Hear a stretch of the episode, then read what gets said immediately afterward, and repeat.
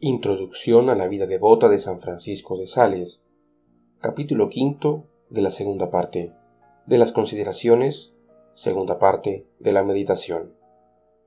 Después del acto de la imaginación, sigue el acto del entendimiento, que llamamos meditación, la cual no es otra cosa que una o varias consideraciones hechas con el fin de mover los afectos hacia Dios y las cosas divinas, y en esto la meditación se separa del estudio y de los demás pensamientos y consideraciones, las cuales no se hacen para alcanzar la virtud o el amor de Dios, sino para otros fines e intenciones, para saber o disponerse para escribir o disputar.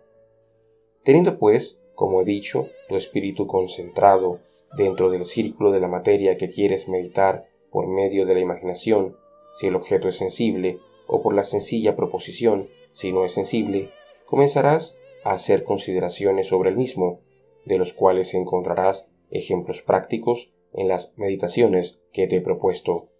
Y si tu espíritu encuentra suficiente gusto, luz y fruto en una de las consideraciones, te detendrás en ella, sin pasar adelante, haciendo como las abejas, que no dejan la flor mientras encuentran en ella miel que chupar. Pero, si en alguna de las consideraciones, después de haber ahondado un poco no te encuentras a tu sabor, pasarás a otra, pero en esta labor anda despacio y con simplicidad, sin apresurarte.